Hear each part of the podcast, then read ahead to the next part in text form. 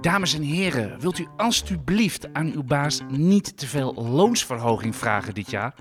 Was getekend de governor, de president van de Bank of England, die gisteren een renteverhoging doorvoerde. Een centrale bankier die u vraagt of u niet te veel loonsverhoging vraagt, want dan gaat de inflatie galopperen. Ik heb hem, ben hem nog niet uh, eerder tegengekomen.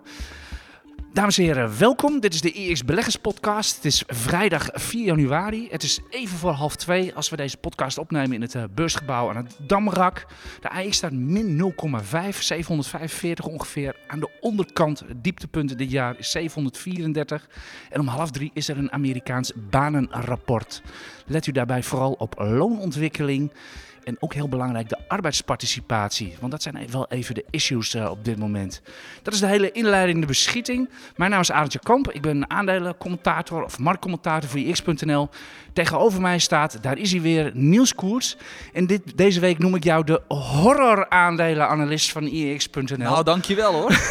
Heb jij enig idee waarom ik jou zo betitel, uh, Niels? Ja. Het is natuurlijk ironisch en gekscherend, ja. maar nou ja, vertel. Ik ben, ik ben natuurlijk de analist van, uh, van Meta. En uh, ja, ik, met alle respect, het waren ook echt horrorcijfers. Uh, van het bedrijf. Met name de outlook, uh, ja, daar schrok ik eerlijk gezegd wel een beetje van. Jij niet alleen, de hele markt. We gingen min 25 procent.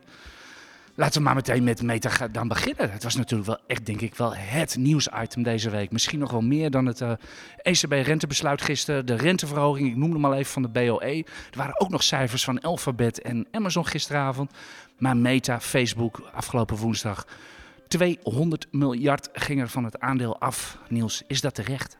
Uh, nou, zeker als je kijkt naar de cijfers, uh, wat mij betreft zeker wel. Ja, ik ging een woensdagavond echt voor zitten, 10 uur s avonds. Dan uh, nou, een paar minuten over tien komen die cijfers langs. Dus ik had mijn kladblokje had ik rustig had ik op mijn schoot neergelegd. Ik ging ja, even, even voor de goede orde, als ik je mag onderbreken. Jij bent echt de analist van, van IX, van, ja. van, van, van, Facebook, van Meta. En je hebt zelf de aandelen al heel lang, jarenlang in je porto, toch? Ja, sinds 2014 of zo.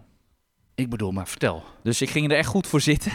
en uh, ja, ik zie, die, zie die eerst die koersticker langs gaan. het begon op min 8, min 9, min 10, min 11. En het werd uiteindelijk gewoon min 25 procent. Dus ik dacht, wat is hier aan de hand? En toen zag ik die cijfers doorkomen. En ja, het eerste wat ik deed was naar die Outlook kijken. En daar schrok ik echt van, want wat zeiden ze voor het eerste kwartaal? Je verwachtte 4 tot 11 procent omzetgroei. Nou, ter vergelijking, ging voor het hele jaar uit van 20 procent. Dus dat is een enorm verschil. Ik kan me echt niet herinneren dat ik er ooit zo erg naast heb gezeten uh, bij een bedrijf. Uh, ja, even, even, even, misschien voor de, voor de leken die ook meeluisteren. Waarom kijk je het eerst naar de Outlook? Nou, omdat uh, je als analist werk je natuurlijk met uh, uh, je koersdoel die, en het advies bepaal je op de toekomstige winsten en kaststromen. Dus daarom kijk je altijd naar de toekomst. En, en daar is ook dus, dat is dus ook de reden, als dat tegenvalt, dan kunnen de cijfers aan zich over het vierde kwartaal wel redelijk zijn, maar dan gaat de koers alsnog omlaag, omdat je altijd vooruit kijkt. Dat doe je op de beurs. En uh, ja, ik heb, ja ik, ik heb echt flink moeten rekenen. Ik was van plan om dat artikel al diezelfde avond af te hebben. Nou, ik was nog überhaupt om 12 uur s'nachts nog niet klaar met rekenen. Dus uh, ja, ik moest echt, ik heb mijn winst voor taxatie echt wel met dik uh, 25, 30 procent moeten verlagen. Hoe kun je zo, hoe kun je zo scheef zitten, Niels? Het is een combinatie van factoren. Uh, allereerst is het zo dat uh, ik was zelf wat enthousiaster dan de consensus. En wat, waar het me, wat ik me met name ook mee in heb vergist, is de Apple software update, hoe dat erin heeft gehakt. Uh, in 10 miljard. Ja, dat is echt heel fors. Uh, en dat, was, ja, dat heb ik gewoon helemaal verkeerd ingeschat. Kijk, Meta, uh, Mark Zuckerberg heeft daar wel voor gewaarschuwd. Alleen dat deed het al bij de jaarcijfers van 2020. Dus het was dus al een jaar geleden dat hij daarvoor waarschuwde. Nou, in de eerste half jaar zag je er helemaal geen effect. Dus ik dacht van nou, ik ken Zuckerberg een beetje, niet privé uiteraard, maar hij is altijd heel erg conservatief. Dus ik dacht dat dat het zal wel meevallen. En ja, dat is dus tot niet nu toe gebleken. het trackrecord van Facebook, en dat geldt eigenlijk wel voor de meeste big tech fondsen. Alphabet heeft er ook een handje van. Bij de cijfers vaak, die, die vegen vaak de vloer aan met de verwachtingen. Dat heeft alles mee te maken dat de bedrijven zelf, uh, de analisten, heel weinig uh, informatie toespelen. Laat ze echt een beetje, een beetje zwemmen. En die analisten die zijn dan altijd te voorzichtig. En jij uh, liep er gewoon op vooruit van, uh, het valt altijd dik mee, Het dus mee. ik ga wat hoger zitten. Ja, is, en- is en- dat een beetje het verhaal? Dat klopt, eh, zeker. En wat natuurlijk, en dat is ook het tweede ding, is het tweede probleem. Je hebt dus de Apple software update. En twee is natuurlijk dat het aantal gebruikers dat stagneert. Ja, zelfs 1 miljoen eraf. Nou, dat is voor Meta niet heel veel. eh, qua dagelijk aantal actief gebruikers. En ik geloof dat ze er 2 miljard hebben, zoiets. Dus in principe is dat niet, eh, niet, niet ja, het is wel, het is slecht, want het- we hadden op groei gerekend. Dus ja, het is de combinatie. Eigenlijk in, in feite zit alles eh, tegen. Meer concurrentie van onder andere TikTok. Eh, nou, dat zullen veel eh, luisteraars, dat zullen ze wel kennen. Nou ja, niet alleen één TikTok. Ik bedoel, een dagje eerder was Alphabet natuurlijk met cijfers. Die zitten in hetzelfde potje te roeren. Advertentieinkomsten. Daar was het plus 40. Ja. En een dag later, ja, dat is natuurlijk nu met de wijsheid achteraf. Amazon en, en, en Snap bijvoorbeeld. Ook behoorlijke, Ja. behoorlijke groeicijfers. Is Facebook uit? Ja, ik vind dat, vind dat wel te kort door de bocht, aangezien gewoon eh, een derde van de wereld maakt geloof ik gebruik van, eh, van een platform van eh, Facebook. Dus ik vind dat wel wat ver gezocht. Is wel zo, Loopt het tegen grenzen aan? ja, de groei is er wel een beetje uit. Ik denk wel dat 2022 een overgangsjaar wordt, ook omdat je een ongelu- ongelukkige, een moeilijke vergelijkingsbasis hebt. Want 2021 was het jaar dat je dus niet die Apple software update had. En in 2022 wel. Dus 2022 wordt sowieso gewoon een, ja, sowieso een jaar eigenlijk om snel te vergeten voor, eh, voor Meta. Zeg jij er eigenlijk mee van, eh, ja, want die vraag hebt u natuurlijk als u luistert, van meer 25%. Facebook was al niet al te duur toen eh, voor de cijfers, 22 keer de verwachte winst op dat moment. Gewoon oppikken en... eh, Nou, dat is dus het probleem. Je zou denken als een aandeel met zo'n 26% zakt, dan is het ook goedkoper geworden. ja, by the dip. Het werkt Ja. allemaal heel erg lekker eh, de Alleen- afgelopen jaren. Om eerlijk te zijn, wat ik dus net al zei, mijn taxaties voor de winstgevendheid zijn ongeveer ook zoiets 26% omlaag gegaan. Dus als de koers net zo hard zakt als mijn eh, winstverwachting, ja, dan is het aandeel eigenlijk net zo goedkoop of slash duur als voor de cijfers. Dus eh, daarom kun je niet zomaar blind de dip kopen. Ik heb zelf ook mijn advies teruggebracht naar houden. Simpelweg, ik wil eerst weer verbetering zien van die resultaten voordat ik het kan aanraden. Dus zelf zit ik erin. Dus ik zou ook mensen die erin zitten, ik zou het gewoon vasthouden. Maar mensen die nog eh, die eventueel zouden willen instappen, zou ik toch aanraden om wacht nou eventjes een half jaar, kijk het even aan en eh, dan pas instappen in feite. Maar dan moeten natuurlijk wel die cijfers verbeteren. Oké, nou dan zeg ik van, ja, maar ik geloof heel erg in Metaverse van, eh, van Facebook. Ik kan het nu heel mooi goedkoop kopen, het aandeel. Zeg jij doen? Ja, het, die, die metaverse, dat kun je een beetje zien als een soort van optie in het aandeel. Eh, de komende 10, 15 jaar gaat dat waarschijnlijk niet tot omzet, echt significante omzet eh, leiden. Er gaat wel een hele hoop geld uit. 3 miljard bijvoorbeeld in het vierde kwartaal. Zie dit eigenlijk, ik weet niet of 3 het, miljard geeft hij daar nu al aan uit. ja, in een kwartaaltje. Ja. hè. Eh, dus, dus die metaverse, het kan wat worden. Dan pak je de jackpot als aandeelhouder. Maar er is ook een kans dat het gewoon helemaal niks wordt. En dan, dan, dan, heeft het, dan leeft het ook geen waarde. Dus zie je het als een extra optie in je aandeel. Ja, het kan natuurlijk net als eh, hè, Facebook is ook pas na de dotcom-bubbel. Al die namen die in de dotcom-bubbel zaten, die hebben we nooit meer teruggezien. Facebook was daarna, eigenlijk Google ook. En Amazon eigenlijk ook wel een beetje. Het kan natuurlijk ook gewoon goed zijn dat we bij Metaverse gewoon straks enorme bedrijven hebben waar we nu nog nooit van gehoord hebben. Of die nog niet Nee. eens bestaan. Nee, maar dat is dus, dat is dus heel lastig, want dat is natuurlijk hetzelfde met, met die sociale media platforms. Ja, wie had 15 jaar gedacht dat je dat je, je, je fo- privéfoto's van je kinderen zomaar op, een, op, op, op het internet zet? Ja, dat, Nou ja, wie had ooit gedacht dat Snap, winst ging maken? Nou, gisteravond, het was er. Plus 59 procent. ja, maar dat is maar een, een kwartaalcijfers. Hè. Het, is, het is gewoon maar een kwartaal. En Ja, eh, soms, nu denk je echt in deze week ja net ik zie nog wel die cashflow denderen bij, eh, bij Facebook. eh, Bij ja. Facebook sowieso die cash. En dat was ook wel grappig. Dat, daar werd helemaal niet de nadruk op gelegd. Kijk, vrije kaststroom, dat is waar ik als analist naar kijk. Omdat dat het geld is wat feitelijk de onderneming invloeit. En dat was wel heel sterk. Alleen je weet wel dat dat ook gaat afzakken het komende jaar. Dus eh, ja, nog steeds. Het is een hele winstgevende onderneming met hoge marges en, en een netto kaspositie. Dus in feite ziet dat er goed uit. Alleen. Ja, gewoon even, maar, maar echt, het is echt verstandig om heel even te wachten. Ja, is dit niet een beetje symbolisch voor de markt waarin we nu zitten? Ik zei het net al even, de afgelopen jaren was het gewoon als iets daalt, dan koop je het, dan gaat het wel weer omhoog. Er is nu iets gedaald en je moet echt weer eh, gaan rekenen. Je moet sommen maken, je moet boeken in. eh, is dat het grote verschil? Nou, het is altijd verstandig om te rekenen. Eh, maar het is inderdaad Nee, niet maar zo... je begrijpt heel goed wat Zoals in bedoel. 2019 ging alles omhoog. En in 2020 natuurlijk ook niet echt meer. want toen zat je natuurlijk met corona. Dus het is niet zo dat... Ik vind dat wel wat kort door de bocht om te zeggen van... Nou, je Dat is te het ook, rekenen. Dat is toch wel... toch, ik raad dat mensen toch wel aan. Ja, maar je weet wel hoe het ging de afgelopen jaren. tuurlijk. Maar dat is maar in een aantal jaar dat echt alles omhoog gaat. Maar dat is nu niet eh, het geval. Oké, dus eh, ja, Facebook of Meta, dikke tegenvaller, maar niet meteen blind erin. En, En ook eh, niet te blind uit. Dus, dus in feite gewoon even stilzitten. Oké. Goed, dat was, dat was meteen de inleiding. We zijn meteen met de deur in huis gevallen met, uh, met Meta. Uh, nogmaals, welkom bij deze podcast. Nou, Meta gaan we dus bespreken, maar dat was natuurlijk nog wel besproken. Die hebben we al besproken, wou ik zeggen. Uh, we hebben natuurlijk nog wel wat meer te doen. Er was meer te doen van de week. We hadden een ene ECB gisteren met een rentebesluit. Er waren van de week ook nog cijfers bij ons van onder meer ING. Vandaag TomTom Tom en Shell gisteren. TomTom Tom is vandaag heel slecht. Ja, Niels, kan je een paar zinnen? Ja, het was weer dramatisch, zoals we het bedrijf eigenlijk kennen. Het is altijd slechter dan verwacht maar dit keer. En het was weer slechter dan verwacht. Maar wat ik met name interessant vind, is... Ik weet nog in 2020, toen zei uh, Geert Godijn... Uh, de Harold Godijn. Of Harold Godijn, goed dat je het zegt. Zei hij nog vanuit 2020... Ja, we hebben echt zoveel last van corona gehad. Dat, dat heeft die omzet enorm geraakt. Maar het, het wordt beter in 2021. Nou, wat hebben we gezien? 2021 een lagere omzet. En voor 22, 2022 wordt er weer een lagere omzet uh, verwacht. Dus het is, het is gewoon kwakkelen. En voor een kwakkelbedrijf betaal je iets van 40 keer de vrije kaststroom. Nou, het is echt verlieslatend. Dit is echt... Eigenlijk is TomTom, Tom, ja, ik zal er wel weer mensen mee beledigen, maar is het ongetwijfeld. Een, een heel, de lontjes zijn kort daar. Het is de makkelijkste verkooptip die je zo'n beetje kan geven. Een uh, ander, uh, wat dat betreft, wat roemrucht aandeel uh, wat we hebben hier op Euronext, tenminste qua aanhang, et cetera, is Farming. Die hadden van de week een update is ook zo'n aandeel wat, wat, wat, ja, die koers die kwakkelt ook maar wat, wat heen en weer al weer een paar jaar. Komt er, is er zicht op meer omzet uh, bij, uh, bij farming? Want dat is het hangijzer daar natuurlijk. Ja, dat klopt wel. Ze hadden goede testresultaten van, ja, hier komt die leniolisib. Ja, dat is een uh, middel tegen een zeldzame ziekte tegen het immuunsysteem.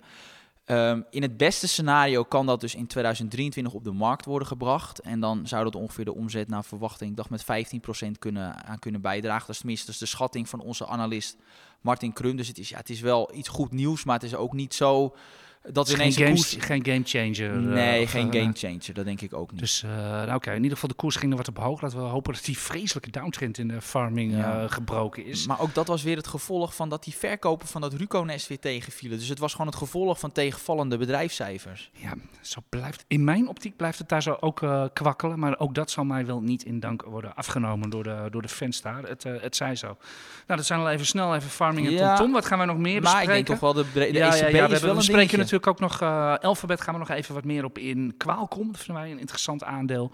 En natuurlijk gisteravond, uh, is een sensatie, Amazon. Eerst de brede markt, uh, Niels. De AX, ik vind hem daar is een beetje druiperig overkomen, de, de, de, de grafiek. Het helt nog steeds wat over sinds de ah, top het, het in begon zo goed deze week. Ja, vandaag ook. We, we stonden vanochtend de future opende plus 1. En we staan nu gewoon weer een half in de min. Ik weet niet hoe het nu is, maar... Uh... het is toch die... dan, dan komen we natuurlijk niet naar het onderwerp, ah, misschien wel van de week, uh, de ECB, toch wel dat ze hinten op een renteverhoging dit jaar. Zo heb ik het tenminste geïnterpreteerd. Uh, want, ze, want mevrouw Lagarde sluit niet meer uit dat er dit jaar een renteverhoging plaatsvindt. En dat is toch wel best wel een behoorlijk verschil qua toon. Misschien wel een gamechanger, eerlijk ja, gezegd. Ja, eigenlijk wel. Het zat, zat, zat, in het slot van de, van de persconferentie. Want inderdaad, die, die persconferentie, eh, het persbericht zelf, het zei, was eigenlijk gewoon één grote niet van we doen niks. Daar komt het eigenlijk wel een beetje op neer. Hier en daar een beetje schaven. Ja, dat was toch op het einde dat ze toch verklapte van ja, heel misschien als het moet. Dat liet de markt zich geen twee keer zeggen. Uh, de rentes zijn echt uh, voor rentebegrippen echt geëxplodeerd. Die van ons staat inmiddels alweer op 0,3. En dat was uh, nog maar afgelopen, afgelopen najaar was het nog meer 0,4. Dus gewoon al 0,70 procent, 70 basispunten gestegen. Dat is echt wel significant. De Italiaanse rente gaat het hardst van allemaal. En daar hoef ik u verder denk ik ook niet uit te leggen. Maar wat mij ook heel erg opviel, de, de euro vloog omhoog.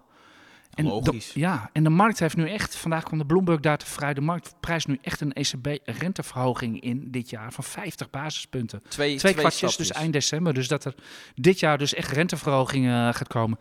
Is dit wat wij hier al vaker hebben genoemd, uh, Niels, uh, in, de, in deze podcast? De markt kan centrale banken dwingen om te gaan verhogen? Nou, je ziet ook aan mevrouw Lagarde, het, het laatste wat zij wil is de rente verhogen. Omdat ze weet dat landen als, als Italië dat nou ja goed, een half jaar gaat misschien nog wel. Maar als echt een significant hoge stap wordt het natuurlijk heel lastig met eh, die schulden die ze op de balans hebben staan, die landen. Dus eh, zij wil dat niet. Maar ja, als je, als je met dit soort inflatiecijfers... Ik geloof dat uh, de cijfer voor december was geloof ik langsgekomen in Europa. Ja, 7,6% over januari is de schatting hier in Nederland. Du Duitse inflatiecijfer ook weer ver boven 5%. Dat, dat zijn wel natuurlijk cijfers dat ondanks dat we... Ik denk nog steeds dat het tijdelijk is dan moet je wel een beetje ingrijpen. Dus je kan dan moeilijk zeggen, we laten de rente op nul. Maar het verbaast me, want ik had er eerlijk gezegd niet op gerekend. Ik had toch wel verwacht dat ze toch nog wel een jaartje zou uitstellen. Uh, maar goed, zo zie je maar. Maar anderzijds, uh, we hebben natuurlijk ook weer van, ik geloof dat AMD, bijvoorbeeld de topman had gezegd van nou die problemen in die toeleveringsketen, nou wij zien dat niet meer. Mocht dat en wij, zijn, wij zijn eruit gekomen. Ja, dat zegt, zegt dat bedrijf. Mocht dat ook voor andere bedrijven gelden, dat die problemen in die toeleveringsketen inderdaad worden, minder worden, kan ook zomaar weer die inflatie heel hard gaan zakken. Dus, um, en dan moet ik het nog maar zien of de ECB zo'n renteverhoging doorvoert. Vooral is wel leuk dat je dat in dit geval AMD bij, bij noemt, want ik zei het van de week ook op, op Twitter, ik krijg er heel veel reacties op. Ik zeg van, we zijn veel te veel gefocust op die beurs met wat die centrale banken doen, de economie en de politiek, et cetera. Het gaat uiteindelijk gewoon om wat die bedrijven presteren. Je had het al over de kaststromen van Facebook, et cetera. In de long run worden daar aandelen gewoon daarop afgerekend en niet op uh, centrale bankbeleid.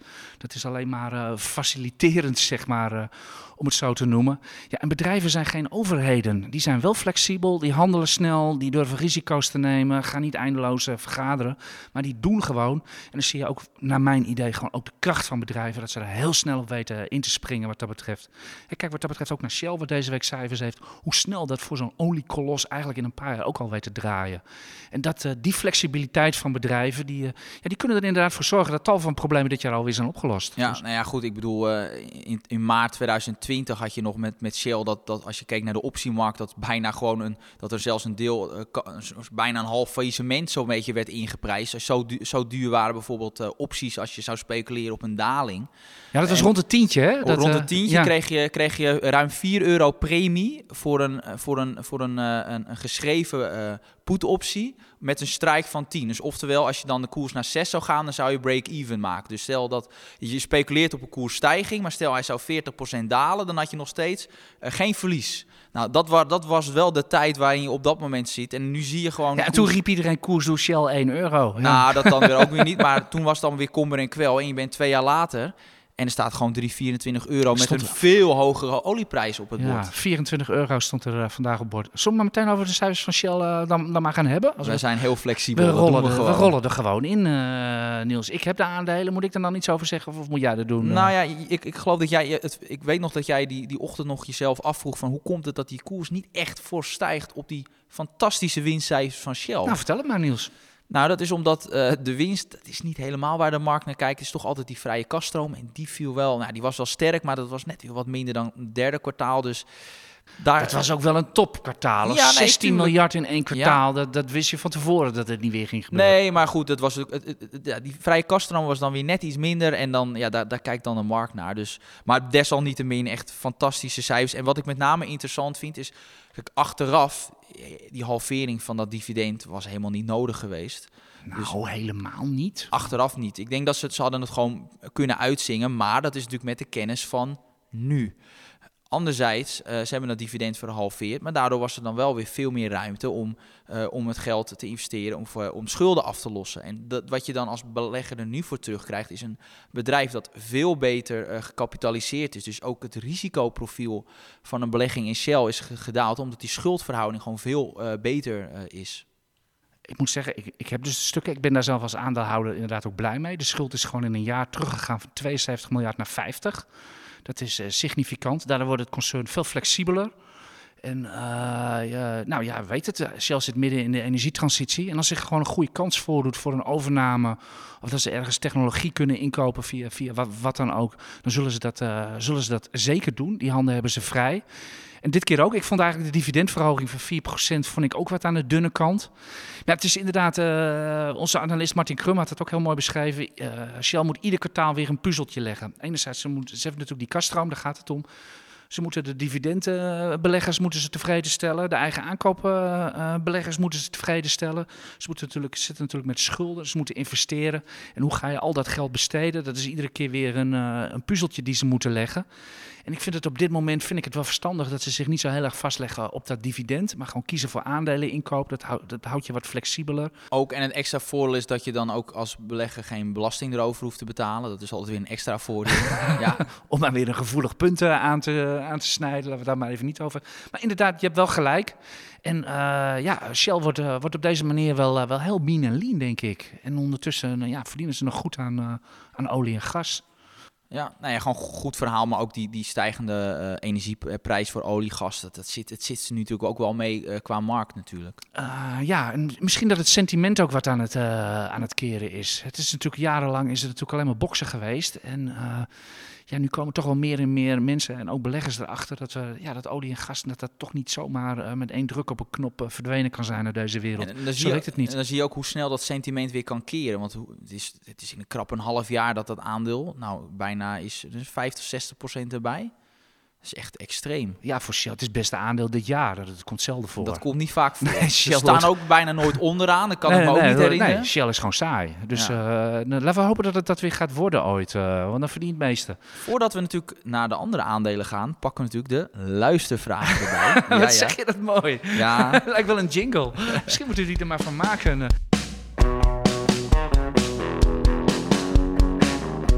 Lees jij ze op, uh, Ja, ik lees op. Ik denk dat de eerste vraag is van, en hier komt hij, sommige mensen, waarom ze me dit aandoen. Nero Vetsredka is degene die de vraag heeft gesteld.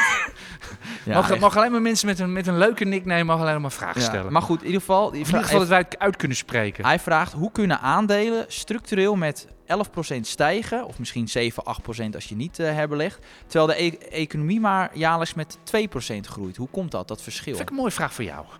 Nou, ik, ik, ik, wil hem ook wel beantwoorden. het hangt uiteraard niet af van, uh, van hoe, hoeveel de economie groeit. Want als bedrijf kun je prima een rendement van 10% behalen per jaar. Zonder dat je ook groeit als het gaat om uh, als winstgevendheid. Een heel mooi voorbeeld zijn bijvoorbeeld de tabaksaandelen qua omzet zijn die bedrijven niet gegroeid. Maar omdat die een hele lage waardering hebben, eh, kunnen die verhoudingsgewijs heel veel dividend uitkeren, wat aandelen inkopen. En daardoor kan je ook als bedrijf een, een mooi rendement uh, maken, zonder dat je als bedrijf ook groeit. Dus ik zou niet, niet te veel focussen op, uh, op de groei van, van de economie. Natuurlijk helpt het wel als de economie natuurlijk verder groeit, gaat ook de winstgevendheid in zijn algemeenheid van de bedrijven omhoog. Maar het is, hangt ook echt af van waarderingen van, van bedrijven. Ja, kijk ook maar naar de indices zelf. Natuurlijk, er zijn bedrijven die. De index is maar een gemiddelde. Er zijn bedrijven die veel beter doen, bedrijven die veel minder doen. Dus, uh, en in de long run zijn het altijd maar gedurende ja, generaties, tijdsvlakken, bepaalde markten waarin we zitten. Dat het maar een paar aandelen zijn die eigenlijk voor, de, voor het gros van de winsten zorgen op de beurs. En zoals we de afgelopen tien jaar ook gezien hebben. Echt big tech, wat echt voor, uh, voor echte groei, de echte winsten en de echte boten bij de vissen hebben, hebben gezorgd. Ja, dus het komt er in feite op neer. Als een economie 2% per jaar goed betekent dat niet dat dan aandelen maar maximaal 2% kunnen, kunnen groeien. Dat is eh, zeker, of 2% kunnen waarderen. Of eh, nee, nogmaals, beurzen waarderen winsten en niet economie, niet centrale bankbeleid, geen politiek beleid of wat dan ook. Uh, of, of, of, geopolitiek. Nee, in de long run, je kan de winstlijntjes zo over de indices leggen. Het gaat over winsten. Nu een vraag van Not Warren Buffett. Ja, ja. kunnen dat is wel heel eerlijk. kunnen Europese landen met een hoge schuld in de problemen komen als de rente straks omhoog gaat? Zo heeft Italië bijvoorbeeld een schuld van ongeveer 155% van het BBP. Uh, eh, ja, dat, dat kan inderdaad. Ja, maar anderzijds, kijk, vergeet niet dat die landen, waar zit, waar zit hun schuld? Dat is ook heel belangrijk. Als je een land als land schulden hebt, is het heel belangrijk waar die schuld zit. Zit die in het buitenland? of bij je eigen mensen. Maar in bijvoorbeeld Italië ook in het geval bijvoorbeeld bij de ECB. Dus ja, wat zou je in een noodscenario kunnen doen? Kan de ECB zeggen, goh, wij hebben een vordering op jou, maar uh, dat schelden ook kwijt. Dus dan kan zo die schuld omlaag van, uh, van Italië. Ja, Italië heeft eigenlijk maar twee schuldeisers. Dat zijn de Italianen zelf. Die, uh, obligatiebeleg is zeer populair in Italië. Ook omdat je nog wat rente altijd kreeg? die ook niet meer zo heel erg. En inderdaad, bij de, bij de ECB zit het gros. Er, is, er, is, er zit niet zo gek van schuld elders, zeg maar. Er is natuurlijk wel wat exposure overal. Hetzelfde geldt bijvoorbeeld voor Japan. Die hele schuld van Japan, die meer dan 200% van BBP is, zelfs nog veel hoger, wereldrecordhouder. Uh, die is geheel in binnenlandse handen van, uh, van Japan. Ik geloof dat de helft ook bij het Nationale Pensioenfonds zit.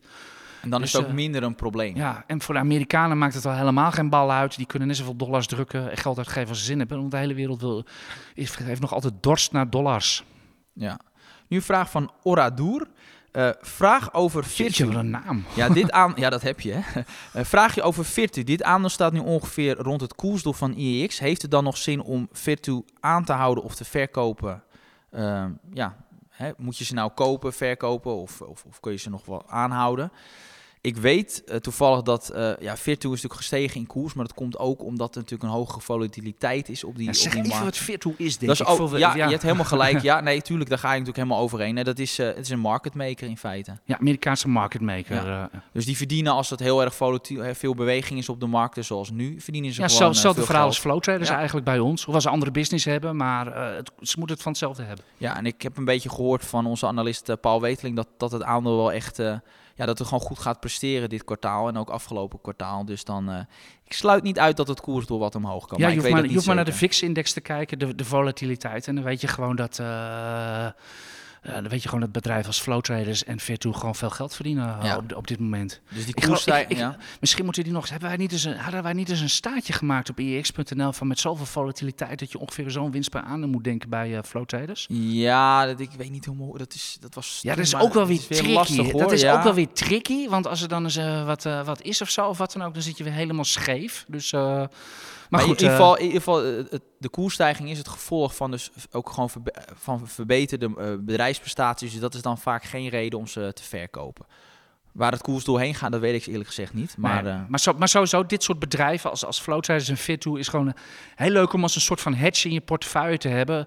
Gaan de markten rustig omhoog of wat dan ook, dan zijn het achterblijvers. Maar is het inderdaad eh, hectisch, zoals deze maand, en gebeurt er veel, ja, dan lopen dat soort aandelen op en dan krijgt u een mooi dividend. Want ze keren altijd de helft van de winst aan hun aandeelhouders uit. Nu een vraag van Mark Blokhuis. Hoe kijken jullie als investeerder naar ethische kwesties en thema's? Zoals een meta die te weinig zorg biedt aan moderators, of, hè, die dus verschikkelende beelden moeten eh, controleren. Of een Amazon die zijn personeel structureel te weinig betaalt. Heeft dat een invloed op je beleggingskeuze? Nee, bij mij niet. Dat, eh, Jij hebt altijd een, een simpel gezegde, heb jij. Hè? ja, ik bedoel, alles wat beursgenoteerd is, voldoet aan de wet. En dus is het voor mij eh, investeerbaar. Ja, maar je zegt altijd, ik stem oh ja, voor oh een ja, betere... stem voor een betere, betere wereld, wereld. en ik beleg voor rendement. Ja, dat is... eh, Zo sta ik er ook wel een beetje in, alhoewel ik ook wel eens uitzonderingen maak, zoals bij Ryanair. Nou, die behandelen hun personeel echt verschrikkelijk. Dus dat heb ik van, daar wil ik één niet mee vliegen en ik ga er ook niet in beleggen. Daar heb ik ooit een documentaire over gezien, toen dacht ik van nee. Maar voor de rest, kijk, dat moet je, wij laten dat ook vrij aan de mensen zelf. Hè. Wij schrijven natuurlijk een, een stuk over, een, een analyse over een bepaald bedrijf, met of je het koopwaardig vindt, ja of de nee. En dan is het aan de mensen zelf om hun keuze te maken. En als jij zegt van, nou, ik wil hier niet in beleggen, want eh, als het gaat om ethiek, eh, scoort dit bedrijf niet goed, ja, dan kan je zelf dat besluit nemen om het niet te kopen. Dus dat laten we echt aan de mensen zelf. Dus eh, dat is ook het mooie aan de markt. Iedereen heeft eh, vrije keuze wat dat betreft.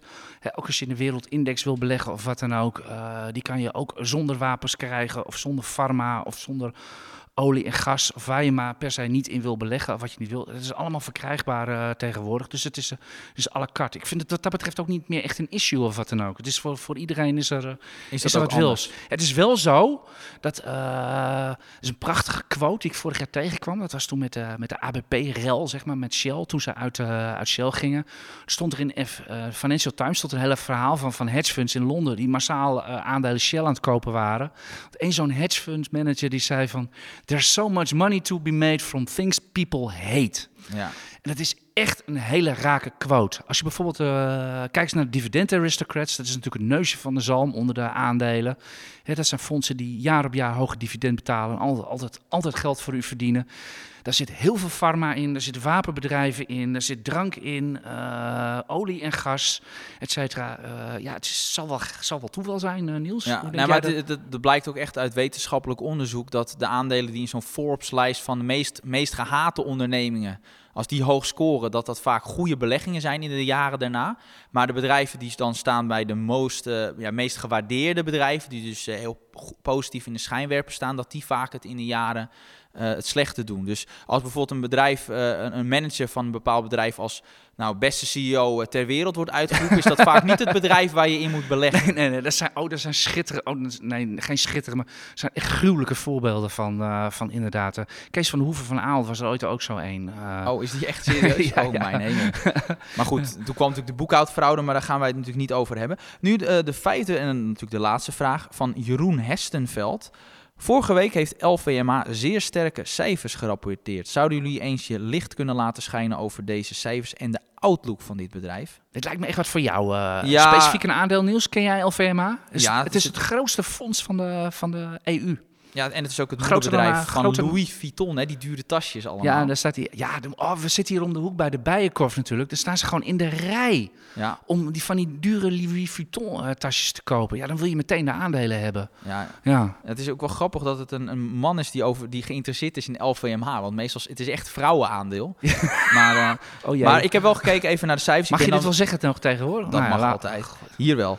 Ehm, ik heb even gekeken naar de cijfers. Ik ben niet de analist. eh, maar wat mij opviel was dat eh, ja, met name de omzetcijfers in principe over 2021 gewoon 20% hoger ten opzichte van 2019. Dus dat was wel, eh, wel heel sterk. Wat hebben we toch slecht met z'n allen? Ja, dus dat hebben ze goed gedaan. En ook ze, ze hebben wel relatief weinig schulden, vind ik positief op de balans staan. En ook gunstig vooruitzichten. Alleen waar ik een beetje over val. Het is natuurlijk wel een redelijk cyclisch bedrijf. En eh, om daar. Toch? Ja, het zijn toch duur, echt dure merken. Dus als het slechter gaat met de economie, zijn dat vaak wel bedrijven die daar ook wat harder verhoudingsgewijs door worden geraakt. Ehm, en om daar 28 keer de verwachte winst voor te betalen, ik vind dat wel heel eh, ja, pittig. Het is wel zo, ze hebben wel natuurlijk een enorm sterke marktpositie, wat je natuurlijk al zei, het grootste eh, EU-fonds in feite. En ze hebben daar dat ook gezegd van, nou die gestegen kosten, die gaan we doorberekenen in onze prijzen. Dus die marktmacht hebben ze dan weer wel.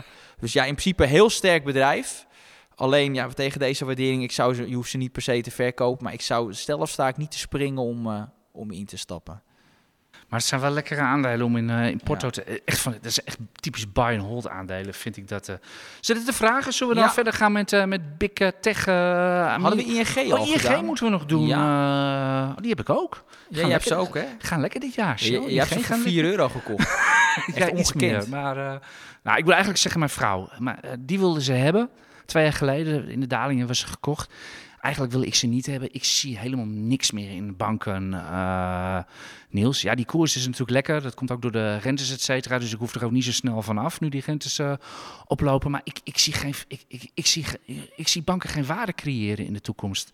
Hoe kijk jij daar tegenaan? Nee, ja, ze hebben sowieso natuurlijk... Heb je het ooit meegemaakt? Iemand zit in een aandeel en staat er vervolgens naar beneden te praten. Eh, en ik het sluit niet uit dat ik dat ook een keer gedaan heb. Maar, maar, maar ja, wat ik wel probleem vind van, van ING is inderdaad van hoe willen zij in de toekomst echt groeien.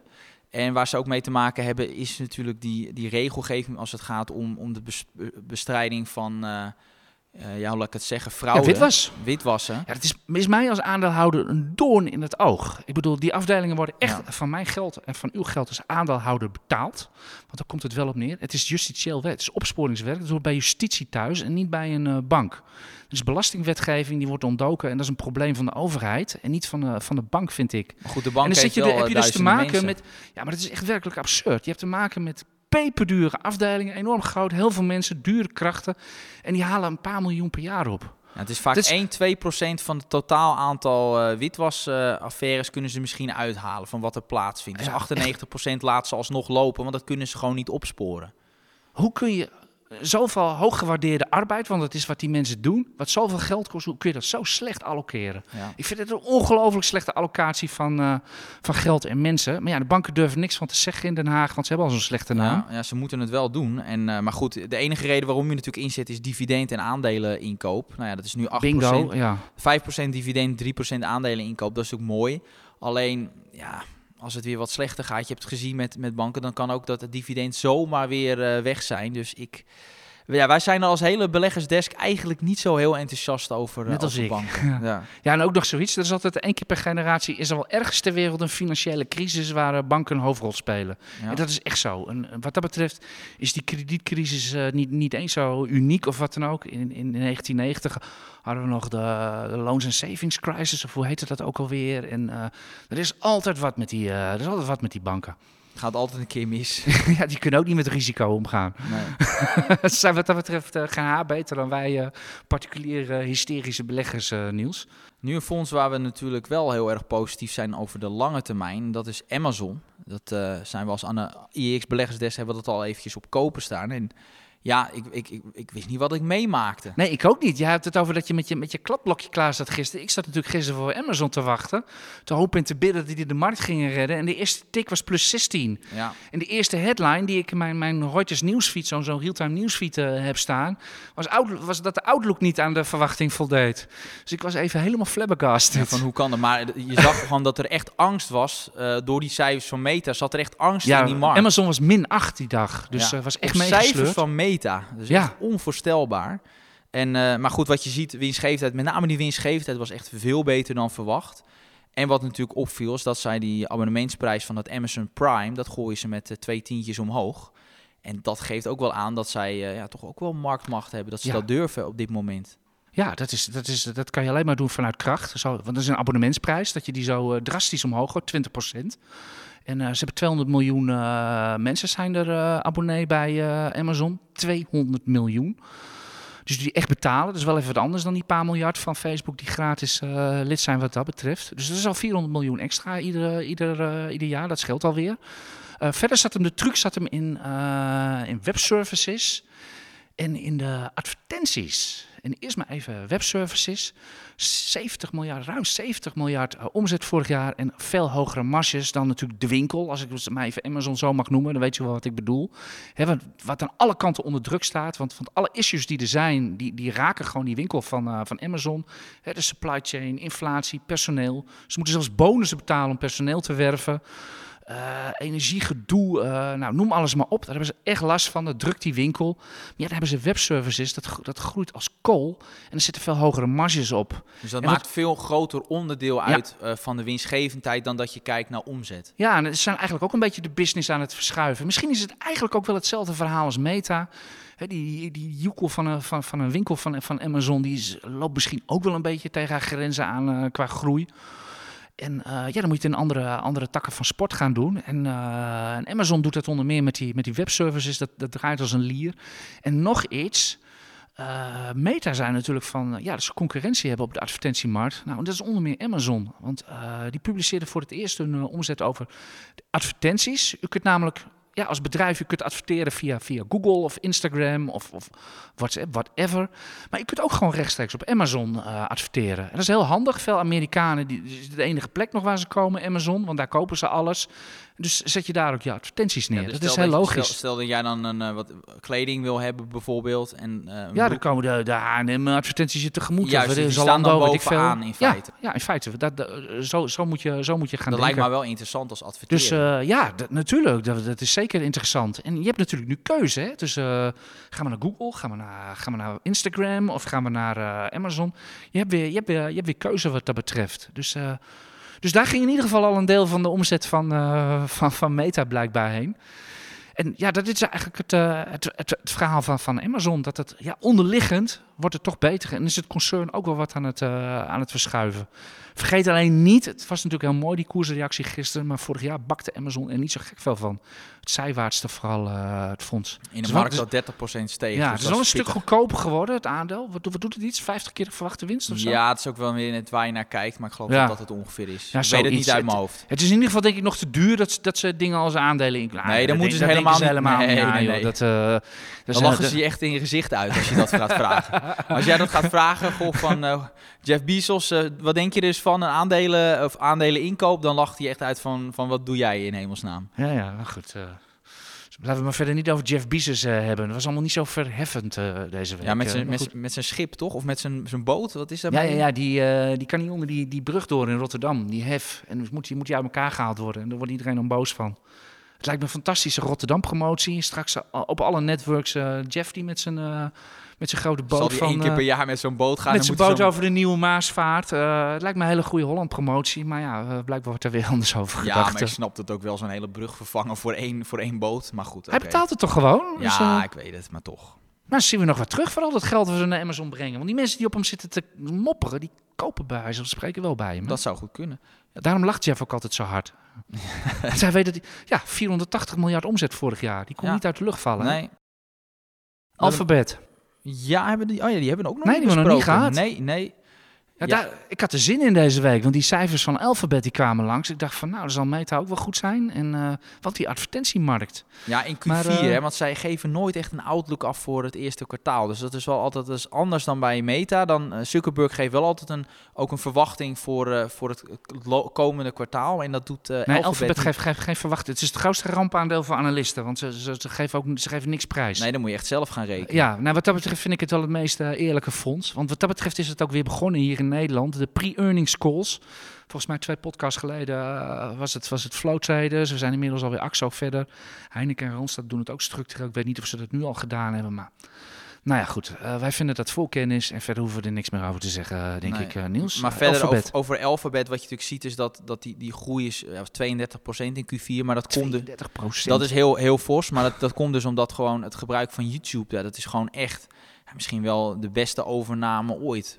Van, eh, dat je, YouTube, dat is toch wel echt helemaal cijfer door dak- geven over YouTube? gegaan. Ja?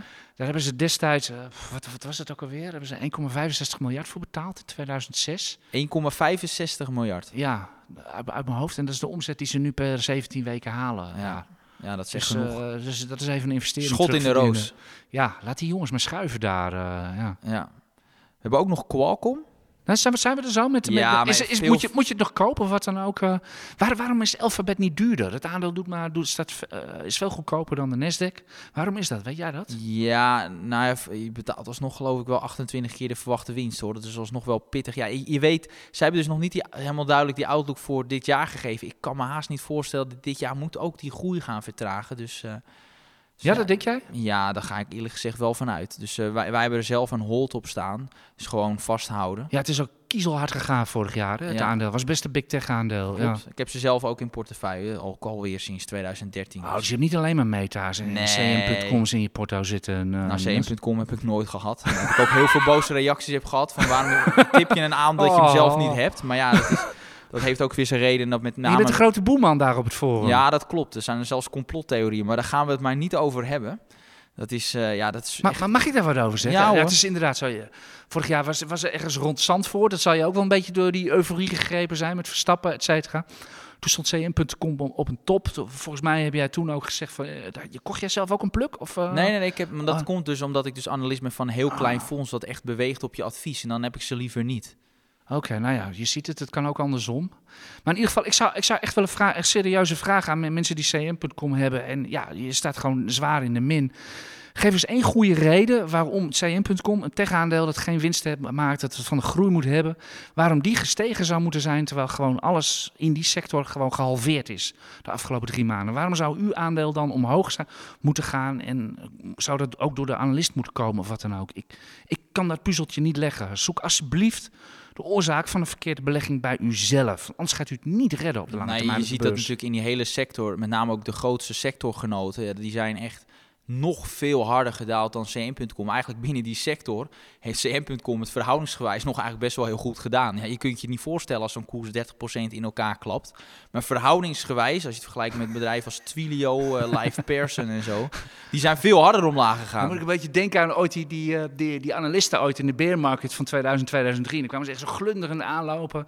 Ja, ze hadden beter gedaan dan de benchmark. Geen min 20, maar min 15 of zo. Ja, daar ben je dan Ja, heel blij mee als analist ben je dan blij hoor. Ja, ja, dan, ja, dan Dat is echt gewoon zo. Beter gedaan. Ja. Ja, en dat die, ja, als de brede markt om- omlaag gaat, als mensen hun trekkers gaan verkopen wat dan ook, dan gaat gewoon alles omlaag en is er gewoon geen houden aan.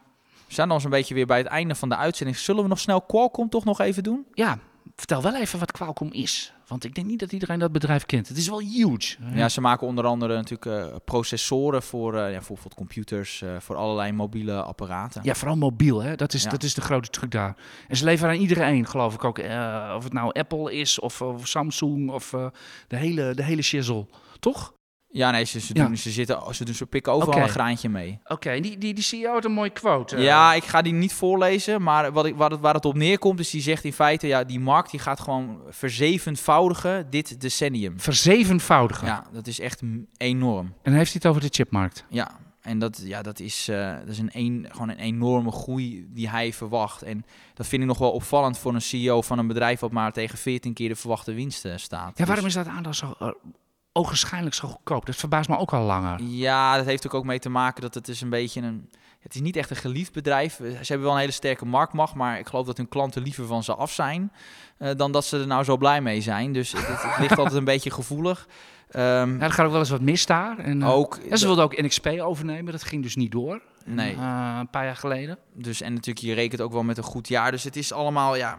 Wij vinden hem heel goedkoop als beleggersdesk. Eh, Als je echt een, een hele inhoudelijke analyse wil, moet je natuurlijk naar de site gaan eh, van onze analist Paul Weteling. Maar ja, ik valt me ook op dat er heel veel groei in zit. Wel een, een waardering van 14 keer de verwachte winst. Dat is niet eh, heel erg duur of zo. Ja, dat is, eh, is een van die chip-aandelen. Als u graag wat met chippers wil of wat dan ook. Er zijn eh, mooie trekkers op de SOX-index. Dit is de Philadelphia Semiconductor Index. Dat is de internationale chip-index. NXP en ASML zitten erin. TSMC zit erin. Samsung zit er niet meer in, dat wel. Qualcomm zit erin. Intel, ze zitten er allemaal in.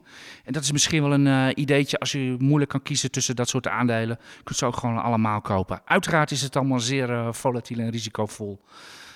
Dat was het volgens mij, Niels. We, ja, we kunnen natuurlijk niet, eh, niet, niet, niet alles bespreken. We gaan zometeen eerst maar eens even kijken wat de AX doet. Geen idee. We krijgen een payroll report zometeen. En dan moeten we maar zien eh, wat we ervan bakken. Dank u wel voor het luisteren weer naar deze, deze podcast. Een fijn weekend. We wensen u heel veel succes volgende week op de beurs met weer heel veel cijfers. En dank voor het luisteren. Tot de volgende keer.